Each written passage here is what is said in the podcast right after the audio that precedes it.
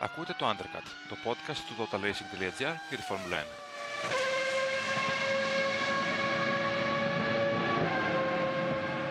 Χαίρετε! Καλώς ήρθατε στο 11ο επεισόδιο της δεύτερης σεζόν του Undercut, της σειράς podcast του totalracing.gr για το Παγκόσμιο Πρωτάθλημα της Φόρμουλα 1. Είμαι ο Χρήστος Κανάκης και έχω να πω ότι μετά από περίπου 35 εκπομπές κατάφερα να εξοντώσω τον συμπαρουσιαστή μου, τον Δημήτρη Βούρδα, Ασφαλώς αστείευομαι. Ο Δημήτρης απουσιάζει στο εξωτερικό λόγω επαγγελματικών υποχρεώσεων. Δεν θα είναι μαζί μας ε, σε αυτό το επεισόδιο. Ελπίζουμε να τον έχουμε μαζί μας από την επόμενη εβδομάδα ε, στο Grand Prix του Μονακό. Γι' αυτό θα πάμε μαζί, solo, εγώ, για να σχολιάσουμε και να αναλύσουμε όσα είδαμε να συμβαίνουν στο φοβερό και τρομερό Grand Prix της Ισπανίας το οποίο για δεύτερη συνεχόμενη χρονιά μας προσέφερε δραματικές εξελίξεις, ανατροπές πολλές σε έναν αγώνα επιβίωσης ε, συνολικά. Οι, συνθήκες, οι καιρικές συνθήκες ήταν τέτοιες άλλωστε που έφτασαν στα όρια τους τους οδηγούς και τις ομάδες, με 37 βαθμούς στον αέρα και 50 βαθμούς ε, στην άσφαλτο. Ένας δύσκολος αγώνας με μεγάλο νικητή τον Max Verstappen, ο οποίος κατέκτησε την τέταρτη του φετινή νίκη και τον, ε, μαζί με την νίκη φυσικά πήρε και το προβάδισμα στην βαθμολογία των οδηγών έναντι του Charles Leclerc. Ένας αγώνας όπου η Red Bull γενικότερα τα πήρε όλα ε, ενώ μέχρι την κίνηση της Κυριακής ε, φαινόταν ότι η Ferrari που είχε φέρει ε, στο μεταξύ αναβαθμίσεις στη Βαρκελόνη είχε ισορροπήσει αυτό το μικρό χάσμα που είχε δημιουργηθεί στους δύο προηγούμενους αγώνες στην Ήμολα και στο Μαϊάμι. Ο Verstappen κατάφερε λοιπόν να κατακτήσει μια νίκη ακόμα εκμεταλλευόμενος την εγκατάλειψη του μεγάλου του αντιπάλου φέτος, του Σάρλ Leclerc, από μηχανική βλάβη, ενώ ο Μονεγάσκος προηγούταν με άνεση στον αγώνα. Μια εξέλιξη που έφερε τούμπα το πρωτάθλημα. Θυμίζουμε ότι ε, μετά τον αγώνα της Αυστραλίας ο Leclerc προηγούταν 46 βαθμούς ε, του Ολλανδού στην βαθμολογία των οδηγών και μέσα σε τρεις αγώνες η κατάσταση ανατράπηκε για τα καλά με τον ε, Ολλανδό να περνάει εκείνος πρώτος. Απόδειξη ότι ένα πρωτάθλημα Φόρμουλα 1 και δει το φετινό με τόσες αλλαγές ε, στους τεχνικούς κανονισμούς και τόσα πάνω κάτω στους αγώνες, δεν είναι δυνατόν να κρυθεί από τον τρίτο αγώνα. Πάμε τώρα να σχολιάσουμε λίγο πιο αναλυτικά τα όσα είδαμε να συμβαίνουν στο Μοντ Μελό. Ο Verstappen, ο οποίος ε, ε, έφυγε καλά στην εκκίνηση όπως και ο Leclerc, ήταν στη δεύτερη θέση.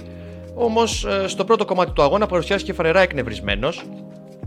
Αντιμετώπιζε και προβλήματα δυσλειτουργίας του DRS, το οποίο μία άνοιγε, μία έκλεινε. Δεν υπήρχε σταθερότητα σε αυτό το κομμάτι. Έκανε και ένα σημαντικό λάθος ο Ολλανδός στην τέταρτη στροφή της πίστας στον ένατο γύρο, η οποία του κόστησε δύο θέσεις. Τον έριξε πίσω από τους Ράσελ και Πέρες που τον ακολουθούσαν στην κατάταξη. Ε, αλλά το γεγονός που τον εκνεύριζε νομίζω περισσότερο ήταν το ότι ο Λεκλέρκ ξεμάκρυνε στην κορυφή της ε, κατάταξης, άνοιγε την διαφορά του και έδειχνε να καλπάζει προς την νίκη. Ε, θα πρέπει να σχολιάσουμε και δεν θα πρέπει να λησμονούμε ότι ο George Russell έπαιξε μια άμυνα σεμιναριακού επίπεδου, έδωσε ρεστάλα αμυντική οδήγησης και αυτό επιδίνωσε έτσι περαιτέρω την ε, ψυχολογία του Ολλανδού, ο οποίος ε, φαινόταν ε, κάπως αποπροσανατολισμένος. Όλα αυτά άλλαξαν βέβαια στο σημείο που η Ferrari του Leclerc παρέδωσε πνεύμα στον 29ο γύρο. Η καταφανέστατη υπεροχή της Red Bull έναντι της Mercedes βάση ρυθμού ε, θα του έδινε τη δυνατότητα αργά ή γρήγορα ε, να βρεθεί μπροστά. Και πράγματι με ένα undercut ε, που έκανε ο Ολλανδός για την ενόψη της δεύτερης του στάσης στα pit του έδωσε τη δυνατότητα με φρέσκα ελαστικά να επιτεθεί και να βρεθεί στην κορυφή και να κατακτήσει και την νίκη. είναι ένα επιστέγασμα ότι το πρωτάθλημα, είπαμε λοιπόν, δεν μπορεί να κρυθεί στον τρίτο αγώνα. Ο Verstappen ήταν εξαιρετικός για άλλη μια φορά. Μένει να δούμε τώρα τι θα συμβεί από εδώ και πέρα. Ε, δεδομένου ότι η Ferrari όπως είπα και στην εισαγωγή μου, φαίνεται να είναι στα ίσα με τη Red Bull. Η Red Bull η οποία δεν έφερε τόσο πολλές αναβαθμίσεις στη Βαρκελόνη, η Ferrari η οποία παρουσίασε νέο πάτωμα, νέα πίσω αεροτομή ε, και γενικότερα δείχνει ε, οι δύο ομάδες να είναι στο ίδιο επίπεδο αυτή τη στιγμή σε μια πολύ κλειστή μάχη, η οποία όμως από ό,τι φαίνεται μέχρι στιγμής κρίνεται από την αξιοπιστία που δεν έχει η Red Bull στου πρώτου αγώνες και δεν έχει η Ferrari στο Μονακό αλλά και ε, σε προηγούμενους αγώνες, κυρίως βέβαια από την πλευρά του ε, Σάινθ, ο οποίος έχει κάνει και λάθη. Θα μιλήσουμε μετά για τον Κάρλος Σάινθ. Από εκεί και πέρα, το 1-2 ε, της Red Bull συμπλήρωσε ο Σέρχιο Πέρες, ο οποίος λειτουργήσε για άλλη μια φορά με άριστο τρόπο ως νούμερο 2 και δεν μπορώ να καταλάβω προς τι γκρίνια ε, απέναντι ε, στην ομάδα του και στις εντολές που του δόθηκαν. Ο Πέρες, ο οποίος ηγούταν ε, της ε, κατάταξης, όταν η ομάδα του φυσιολογικά δεν μπορεί να προξενήσει εντύπωση κάτι τέτοιο, του ζήτησε να παραχωρήσει τη θέση στον Max Verstappen. Είναι δυνατόν να διακυβεύεται με δεδομένο ότι ο Leclerc έχει μείνει εκτός αγώνα το, η πρωτοπορία στο πρωτάθλημα των οδηγών και να αφήσουν τον Μεξικανό να βρίσκεται μπροστά; Προφανώς και όχι.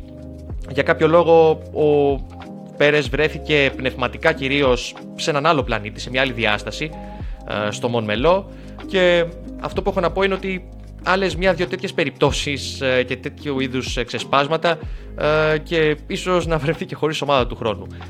Γιατί ο Χέλμουτ Μάρκο και ο Κρίστιαν Χόνερ δεν παίζουν με τέτοιες δεν παίζουν σε τέτοιες περιπτώσεις. Υπάρχει ξεκάθαρο νούμερο ένα στην ομάδα, ο Max Verstappen. Η ομάδα είναι χτισμένη γύρω του δεν είναι δυνατόν ο Περέζ να αμφισβητήσει αυτή την ε, κυριαρχία. Γενικότερα η Red Bull η οποία επανήλθε με το 1-2 είπαμε και στην κορυφή του πρωταθλήματος των ε, κατασκευαστών ένα της Ferrari η οποία στην ε, Βαρκελόνη ενώ έδειχνε ότι είχε όλα τα φόντα για να κατακτήσει την νίκη τουλάχιστον στα χέρια του Leclerc η FN75 έδειχνε εξαιρετική έλειωσε σαν παγωτό στην καυτή Βαρκελόνη. Ο Λεκλέρκ, ο οποίος έβγαινε κυρίαρχος, εκμεταλλευόμενος και όσα γίνονταν πίσω του, την αναμπομπούλα που προέκυψε ε, στην ε, εκκίνηση και μετά την εκκίνηση, μάλλον ε, με το λάθος του Verstappen που τον ε, έριξε πιο πίσω. η F175 το μονοθέσιό του έδειχνε να διαχειρίζεται και με εξαιρετικό τρόπο τα ελαστικά. αν σκεφτούμε ότι ο Λεκρέρκ ήταν πρώτο τελευταίος από όλους τους οδηγούς που κίνησαν με τα μαλακά ελαστικά. Βασικά, 19 από τους 20 οδηγούς κίνησαν με τη μαλακή γόμα πλήν του Χάμιλτον. Ε, μπήκε πρώτο τελευταίος ε, για να κάνει την ε, δική του πρώτη αλλαγή στα πίτη, να περάσει στα μεσαία ελαστικά στον 19ο γύρο του αγώνα. Ε, και σε εκείνο το σημείο, μπαμ. Η κινητήρια μονάδα της ε, Ferrari παρέδωσε πνεύμα.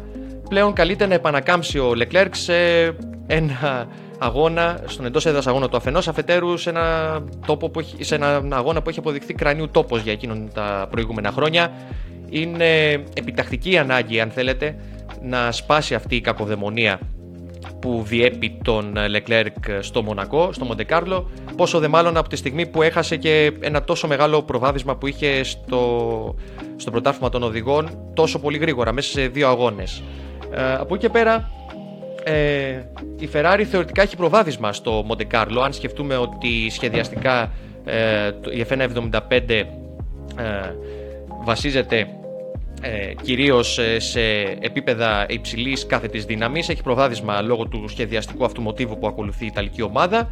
Όμως το Μονακό φέτος με τα καινούργια μονοθέσια είναι ένα μεγάλο ερωτηματικό.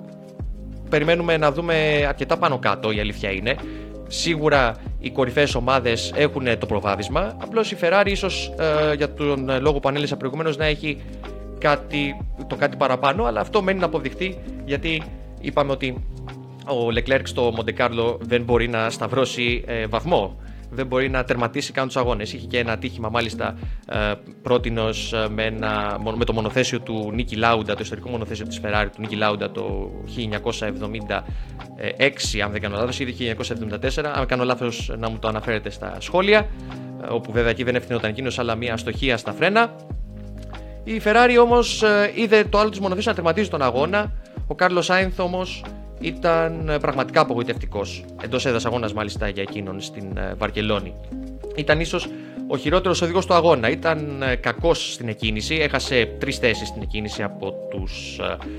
Έχασε θέση από τις Mercedes, έχασε θέση από τον Σέρχιο Πέρες και πάνω προσπαθούσε να ανακάμψει. Κάνει και εκείνος ένα λάθος πριν από τον Verstappen, βέβαια, στον 7ο γύρο του αγώνα στην τέταρτη στροφή. Έχασε τον έλεγχο του μονοθεσίου του με αποτέλεσμα να κατρακυλήσει ενδέκατος. Και από εκεί και πέρα με δεδομένα και όσα συνέβησαν στην κορυφή δεν είχε τη δυνατότητα να ε, διαδραματίσει κάποιον ιδιαίτερο ρόλο στις μάχες της κορυφής. Ήταν σημαντικό να βρίσκεται ε, στις πρώτες θέσεις ο Κάρλος Σάινθ, αν σκεφτούμε ότι ο teammate του βρέθηκε εκτός μάχης. Καμία αίσθηση, μόνο ανεκπλήρωτες προσδοκίες από την πλευρά του.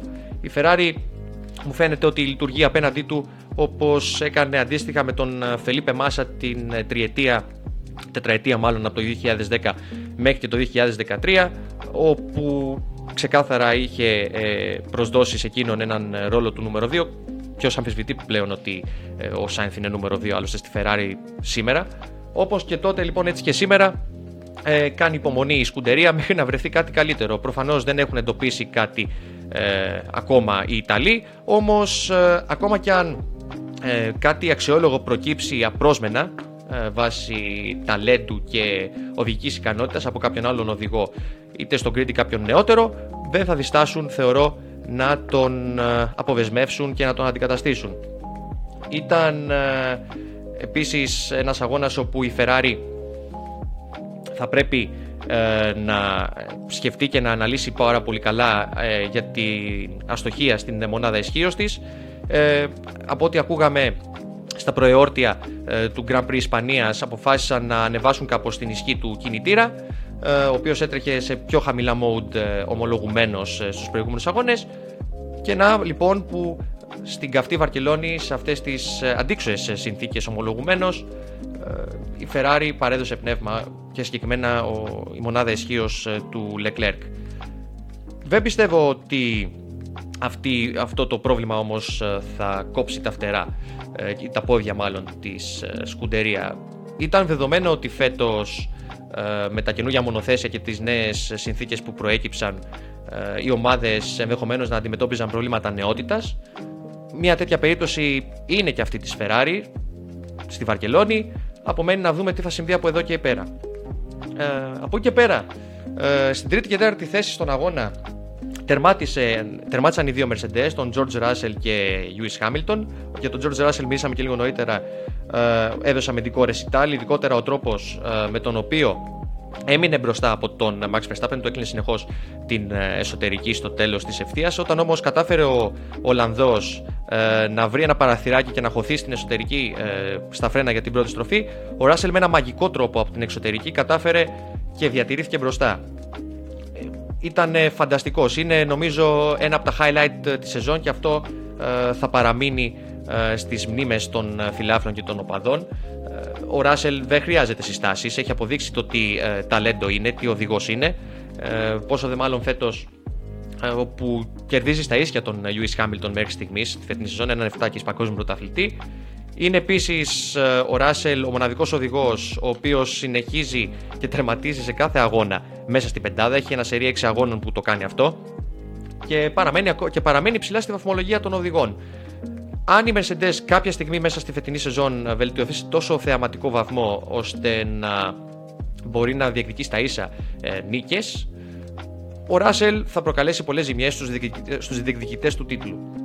Σίγουρα έδειξαν βελτιωμένη εικόνα και στην ε, Βαρκελόνη η Τάση Μιβέλη. Ήταν καλύτερη, έφεραν και εκείνη, ήταν και η Mercedes ανάμεσα στις ομάδες που έφερε αρκετές αναβαθμίσεις ε, στην Ισπανία κατάφεραν να βρεθούν πιο κοντά ομολογουμένως ε, στην Red Bull και τη Ferrari τόσο στις κατακτήρες δοκιμές όσο και στον αγώνα. Κι όμως η Mercedes υπολείπεται ακόμα ε, αρκετά. Έχει αρκετό δρόμο να διανύσει ακόμα αν θέλει να διεκδικήσει στα ίσια νίκες. Κατάφεραν μεν να, από ό,τι φαίνεται με τις ε, λύσεις που δοκιμάζουν και τις αναβαθμίσεις που έφεραν, να περιορίσουν σε πολύ μεγάλο βαθμό το porpoising που ήταν ο μεγαλύτερος πονοκέφαλος μέχρι στιγμής φέτος. Αν όχι να το περιορίσουν, να το ελαττώσουν σχεδόν σε απόλυτο βαθμό. Όμως ε, δεν είναι τόσο απλό να βρεθείς από τον ένα αγώνα στον άλλον ή, εν πάση περιπτώσει, σε ένα διάστημα δύο ή τριών αγώνων από την κόλαση στον παράδεισο. Η Mercedes ήταν περίπου ένα δευτερόλεπτο πίσω χαρακτηριστικά στην ε, Ήμολα. Πλέον έχει μειώσει κάπως τη διαφορά, όμως ε, ο δρόμος είναι μακρύς ακόμα. Ο Χάμιλτον ε, από την πλευρά του, ο οποίος εκκίνησε από την έκτη θέση, είχε μια σύγκρουση με τον Kevin Magnussen στον πρώτο γύρο. Είχε υπέστη ο 7 φορές παγκόσμιος πρωταθλητής κλατάρισμα με αποτέλεσμα να πέσει στην ουρά της κατάταξης. Μάλιστα σε εκείνο το σημείο φάνηκε αρκετά απογοητευμένος ζητώντας από την ομάδα του να τον αποσύρει ε, δεδομένου ότι ο αγώνας ήταν ακόμα μακρύς και η Βαρκελόνη δεν παρέχει τις ε, ευκαιρίες που παρέχουν άλλες πίστες για προσπεράσματα ε, και ήταν μια πολύ δύσκολη συνθήκη για τον Βρετανό. Εμένα μου κάνει, μου κάνει εντύπωση, είναι αδικαιολόγητο να βγαίνουν τέτοιες κουβέντες από το στόμα ενός τέτοιου οδηγού με αυτή την ιστορία. Ε, αυτό μάλλον λειτουργήσε αντίστροφα όμως όσο ξύμορο και αν ακούγεται αυτό για εκείνον, διότι από εκείνη τη στιγμή και μετά ο Χάμιλτον αποφάσισε να μπει σε ένα mode αντίστοιχο με εκείνο το οποίο είχε βρεθεί ας πούμε στο τελευταίο κομμάτι της ε, περσινής σεζόν όπου ήταν ο καλύτερος οδηγός αντικειμενικά ε, βάσει οδήγησης. Κέρδισε αρκετές θέσεις, βρέθηκε πολύ γρήγορα ε, στην βαθμολογούμενη δεκάδα και έφτασε στο τέλος να βρίσκεται τέταρτος μέχρι το σημείο όπου η ομάδα του του ζήτησε να επιβραδύνει λόγω προβλήματος υπερθέρμανσης που φάνηκε να αντιμετωπίζει ε, τόσο εκείνος όσο και ο George Russell, αλλά σε μικρότερο βαθμό. Το 3-5 και όχι 3-4 που είπα λαθασμένα προηγουμένως της Mercedes, παρότι φαντάζει κάτι άσχημο και κάτι αρνητικό, αν σκεφτούμε, που, αν σκεφτούμε στο τι μας είχε συνηθίσει η Mercedes τα προηγούμενα χρόνια, είναι ε, άλλο ένα βήμα προς την ε, κορυφή. Είναι ένα άλλο, βήμα, άλλο ένα βήμα ε, προς την ε, βελτίωση συνολικά της ε, ομάδας. Σε αυτό το σημείο συνήθως το επεισόδιο το οποίο επειδή είμαι solo θα έχει μικρότερη διάρκεια από αυτά που έχουμε συνηθίσει ο Δημήτρης συνήθως μου έκανε rapid fire ερωτήσεις κάτι τέτοιο δεν θα συμβεί στο συγκεκριμένο επεισόδιο θα ήταν κάπως διαστροφικό η αλήθεια είναι να ρωτώ και να απαντώ ο ίδιος επομένως θα κάνω ένα γενικό σχόλιο και για τις υπόλοιπες ομάδες, για τους υπόλοιπους οδηγούς που ξεχώρισαν στον αγώνα.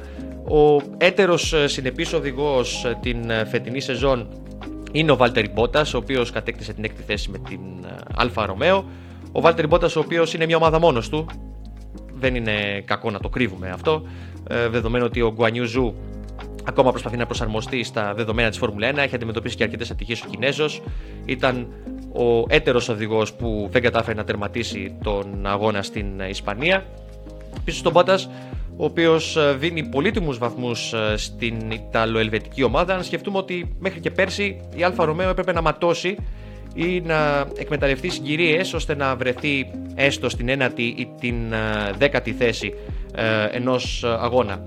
Κάποιοι οδηγοί πρωταγωνιστούν και δίνουν τα διαπιστευτήριά τους υπό συγκεκριμένες προποθέσει. Ένας τέτοιος οδηγός είναι και ο Βάλτερ Μπότας, ο Φιλανδό, ο οποίος επικρίθηκε ειδικότερα πέρσι ε, για την ε, παρουσία του ε, στην Mercedes όπου είχε ξεκάθαρα δεύτερο ρόλο πίσω από τον Lewis Hamilton όμως αυτό αν θέλετε ήταν και φυσιολογικό δεν, εφόσον η Mercedes προερχόταν από την εποχή Hamilton, Rosberg και τα πολλά και διάφορα που συνέβησαν μεταξύ τους στα χρόνια της κοινής τους παρουσίας στη γερμανική ομάδα ο Toto Wolff σίγουρα και ο Niki Lauda τότε ε, σίγουρα θέλαν να επιλέξουν έναν οδηγό ο οποίος ε, δεν θα προξενούσε προβλήματα στο εσωτερικό της ομάδας και θα ήταν ομαδικός παίκτης πάνω απ' όλα ε, στο κυνήγι των ε, πρωταθλημάτων, της κατάκτησης των πρωταθλημάτων και τόσο των οδηγών όσο και των κατασκευαστών. Φέτος λοιπόν ο Μπότας έχοντας ξεφύγει από αυτό το στενό πλαίσιο, αυτό το περιβάλλον εντός της γερμανικής ομάδας και, το, και ένα περιβάλλον πίεσης αν θέλετε καταφέρει και αποδεικνύει ότι όχι μόνο δεν είναι κακός οδηγός, όπως κάποιοι υπονόησαν πέρσι, μεταξύ άλλων και εγώ, αλλά αξίζει κάτι καλύτερο και πιστεύω ότι σε έναν αγώνα, με σε έναν αγώνα όπου θα υπάρξουν ε, αναπομπούλες και ανατροπές πολλές και ατυχίες για τους πρωτοπόρους, ίσως να δούμε και στο βάθρο. Μένει να φανεί αυτό, κάλιο αργά παρά ποτέ. Ε, από εκεί και πέρα, στο μεγάλο θέμα το οποίο ε, προέκυψε ε, αυτή την εβδομάδα πριν και κατά τη διάρκεια του τριμέρους στην ε, Βαρκελόνη ε, ήταν εκείνο το θέμα της Aston Martin. Η Aston Martin η οποία παρουσίασε μια δεύτερη εκδοχή του μονοθεσίου του, ένα B-Spec στον αγώνα της Ισπανίας το οποίο σε αρκετά σημεία του έφερνε πολύ στην RB18 το μονοθέσιο της Red Bull. Για μένα η ιστορία αυτή είναι πολύ κακό για το τίποτα. Η δεδομένα, είναι δεδομένο ότι η μεταφορά προσωπικού ε, από τη μία ομάδα στην άλλη, διότι δεκάδες, δεκάδες ε, άτομα μετακινήθηκαν από την Red Bull στην Aston Martin κατά τη, κατά τη διάρκεια του χρόνου που μεσολάβησε, μεταξύ εκείνων και ο Dan Fallows, ο οποίος ήταν επικεφαλής αεροδυναμιστής ε, στην ομάδα της Red Bull και πλέον ε, υπηρετεί την Aston Martin ως τεχνικός διευθυντής. Είναι φυσιολογικό ότι θα διαρρεύσουν ιδέες, ιδέες και τίποτα περισσότερο οι ιδέες δεν είναι κακό να μεταδίδονται, θα πω εγώ. Το, το παραδείχθηκε και ο ίδιος ο Christian Horner, άλλωστε σε δηλώσεις του στο πλαίσιο ε, του Ισπανικού Grand Prix. Ε, Φέτος οι ομάδες ε, μπήκαν ε, γενικότερα σε ένα διαφορετικό πλαίσιο σχεδιαστικά. Με τα εντελώς καινούργια μονοθέσια, αποδόθηκαν διαφορετικές ιδέες. Οι καλύτερες ή οι καλύτεροι είναι αυτοί που ξεχωρίζει πάντα. Δεν είναι κακό λοιπόν ε, να αντιγράφονται ή να, ακολου- να- να ακολουθούνται ε, ιδέες με αντίστοιχη νοοτροπία ε, αντε- ιδέες μιλάμε πάντα και όχι ε, αντιγραφή ε, ενός ε, συγκεκριμένου σχεδίου. Δεν είναι κακό λοιπόν να, ε, να ακολουθούνται ε, κοινές ε, πορείες ας πούμε από τις ομάδες. Ε, αν θέλετε, νομίζω ότι η κίνηση της Aston Martin είναι εκείνη που θέτει τον ε, τόνο για το τι θα ακολουθήσει τα επόμενα χρόνια. Οι κορυφαίες ομάδες θα είναι εκείνες που θα ξεχωρίσουν. Οι ομάδες που υπολείπονταν θα προσπαθήσουν να ακολουθήσουν τον δρόμο εκείνων που πρωταγωνιστούν, ώστε με τις δικές τους βέβαια παραλλαγές να καταφέρουν να τις ανταγωνιστούν ε, στο ανώτερο επίπεδο ε, αγώνων, που είναι εκείνο της Φόρμουλα 1. Και αν θέλετε και κάτι ακόμα, αυτό το B-Spec δεν φάνηκε να αποδίδει τα μέγιστα. Η Aston Martin μάλλον γύρισε προς τα πίσω ε, στην ε, Βαρκελόνη, εν αντιθέσει με την εικόνα που μας είχε δείξει τόσο στο Μαϊάμι ε, όσο και στην ε, Ήμολα, όπου, κατάφερε να, ήταν, όπου ήταν δύο αγώνες στους οποίους ε, η Βρετανική ομάδα πήρε τους πρώτους της βαθμούς φέτος. Τι να πούμε, ε, η Red Bull σε κάθε περίπτωση ανέφερε πως θα γίνει εσωτερική έρευνα, δεν είναι να παίζεις με αυτά. Ε, είναι ακόμα, παρότι έχουν περάσει 15 χρόνια περίπου, η ιστορία του Spygate είναι ακόμα νοπή και δεν ε, πιστεύω ότι ε, θα θέλαν να ρισκάρουν κάτι τέτοιο. Και αν δεν θέλετε να πάμε τόσο μακριά, η ίδια ομάδα με διαφορετική ονομασία ως Racing Point πριν από περίπου 22 μήνες ε, βρέθηκε στο ίδιο έργο να κατηγορείται ότι είχε αντιγράψει ε, το μονοθέσιο της ε, Mercedes τότε. Και μάλιστα η Βρετανική ομάδα είχε βρεθεί και ένοχη, είχε τιμωρηθεί με αφαίρεση βαθμών και χρηματικό πρόστιμο. Δεν πιστεύω ότι οι άνθρωποι που σε μεγάλο βαθμό το προσωπικό της ε, ομάδας, της τότε ομάδας ε, σε σχέση με το τωρινό έχει μείνει σχετικά ίδιο, έχουν μετακινηθεί βέβαια ο επικεφαλής της τότε ομάδας Ότμαν Σαφνάουερ, αλλά ο τεχνικός διευθυντής ο Andy, ο Andy Green παραμένει στη θέση του. Δεν πιστεύω ότι ε, θα θέλαν να ρισκάρουν ε, μια αντίστοιχη τιμωρία η οποία ενδεχομένως θα ήταν και πιο αυστηρή αν πιανόταν, αν πιανόταν δηλαδή η Aston Martin να αντιγράφει μια άλλη ομάδα τόσο σύντομα και με αυτόν τον τρόπο. Από εκεί και πέρα, στις πιο πίσω θέσεις πρέπει να βγάλουμε το καπέλο στον Λάντον Νόρις ο οποίος ε, αγωνίστηκε με αμυγδαλίτιδα όπως αποκάλυψε η McLaren μετά το τέλος του αγώνα και όχι μόνο κατάφερε να βρεθεί στην 8η θέση και να πάρει βαθμούς ενώ ε, εκκινούσε από την 11η θέση ο Βρετανός ταπείνωσε, ταπείνωσε και το τονίζω αυτό τον ομόσταυλο του Ντάνιελ Ρικιάρντο ο οποίος ε, φέτος ε, συνεχίζει και απαγοητεύει. Ο Αυστραλός κάνει μια κάκιστη χρονιά και κάνει εντύπωση, προξενεί αίσθηση το γεγονός ότι η McLaren ακόμα δεν έχει ε, δείξει κάποιο σημάδι ας πούμε, αμφισβήτησης εκ, των, ε, εκ της διοίκησης της ομάδας. Δεν ξέρω κατά πόσο ε, επιδέχεται η Βρετανική ομάδα να διαθέτει έναν οδηγό ο οποίος ε, δεν της αποδίδει απολύτως τίποτα. Θα δούμε. Αν η εικόνα αυτή του Ρικιάρντο συνεχιστεί μέχρι και το μέσο της σεζόν, μέχρι και τη Γαλλία, θεωρώ ότι θα υπάρξουν εξελίξεις ε, γύρω από τη θέση του και το όνομά του ε, εν ώψη και της ε, συνέχειας και των επόμενων χρόνων, όπου η McLaren σκοπεύει, διατρανώνει συνεχώς ότι θα επανέλθει, επιθυμεί να επανέλθει μάλλον, στο κορυφαίο επίπεδο. Εξαιρετικός ήταν και ο αγώνας για τις δύο Alpine, με τον Φερνάντο Αλόνσο να κατακτά βαθμούς στην ένατη θέση, πιο συγκεκριμένο ο Ισπανός, ενώ εκκινούσε τελευταίος και ο Εστεμπαν Οκόν πήρε βαθμούς στην 7η θέση. Ήταν ένας από τους καλύτερους αγώνες φέτος της Alpine. Γενικότερα όμως τα φεγγάρια είναι δύσκολα για την ομάδα. Φαίνεται ότι δεν μπορούν να εκμεταλλευτούν την δυναμική που τους προσφέρει το μονοθέσιο τους φέτος και ο κινητήρας τους που είναι σαφέστατα βελτιωμένος. Η Renault έχει κάνει εξαιρετική δουλειά στην μονάδα ισχύως της η οποία άλλαξε σχεδίαση πριν, το, πάγωμα, πριν το οριστικό πάγωμα των κινητήρων μέχρι και το τέλος του 2025. Να δώσω και ένα top 5 εγώ, αν, αν κάποιος έχει αντίρρηση σε αυτά που θα αναφέρω βεβαίως να σχολιάσετε από κάτω ή ε, οπουδήποτε. Ο George Russell ήταν ο οδηγός του αγώνα για μένα και όχι ο Lewis Hamilton. Κυρίως για την μάχη που έδωσε στην κορυφή με τον Max Verstappen που τον διατήρησε για, ένα, για το πρώτο κομμάτι του αγώνα στην πρωτοπορία μέχρι και την δεύτερη στάση των οδηγών στα pit. Ο Lewis Χάμιλτον ήταν εξαιρετικός, επανήλθε από το πουθενά στην πέμπτη θέση. Ο Λάντο Νόρι είπαμε ότι Είπαμε προηγουμένως τους λόγους, εξηγήσαμε τους λόγους για τους οποίους η εμφάνισή του θεωρείται πάρα πολύ καλή και εξωπραγματική ίσως. Να αγωνίσει σε μαμιγδαλίτιδα με 37 βαθμούς Κελσίου κιόλας και σε ένα μονοθέσιο για τόσους γύρους είναι μια αφόρητη κατάσταση που ο Βρετανός όμως ανταπεξήλθε με τον καλύτερο δυνατό τρόπο ο Φερνάντο Αλόνσο και ο Βάλτερη Μπότας.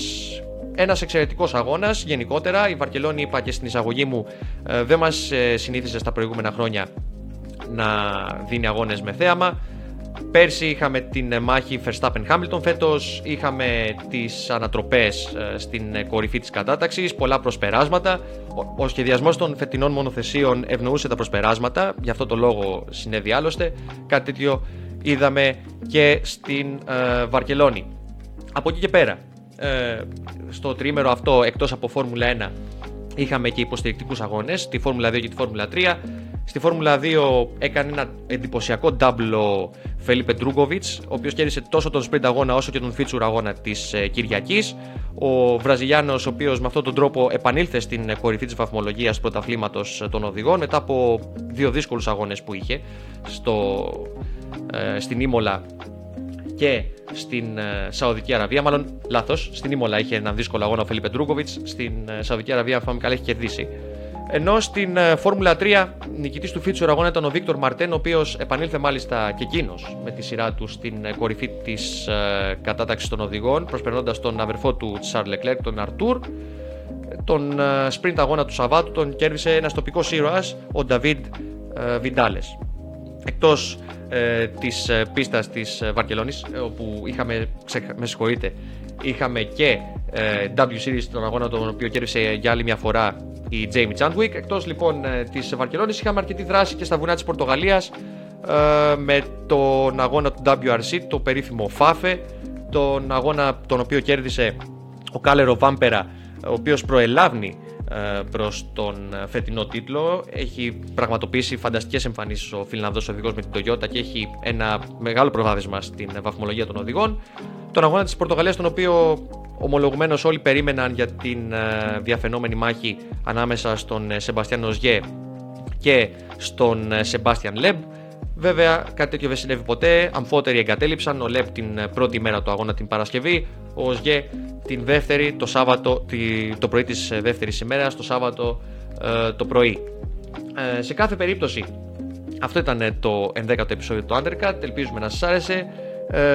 Ένα like κάτω από το βίντεο, subscribe στο κανάλι μας στο YouTube αν θέλετε, αλλά και στα, στις πλατφόρμες στις οποίες έχει λογαριασμού στο totalracing.gr, στις πλατφόρμες ακρόασης, στο Spotify και το Apple Podcast, όπου το totalracing.gr έχει πλούσιο υλικό, όλα τα podcast ε, ανεβαίνουν και εκεί.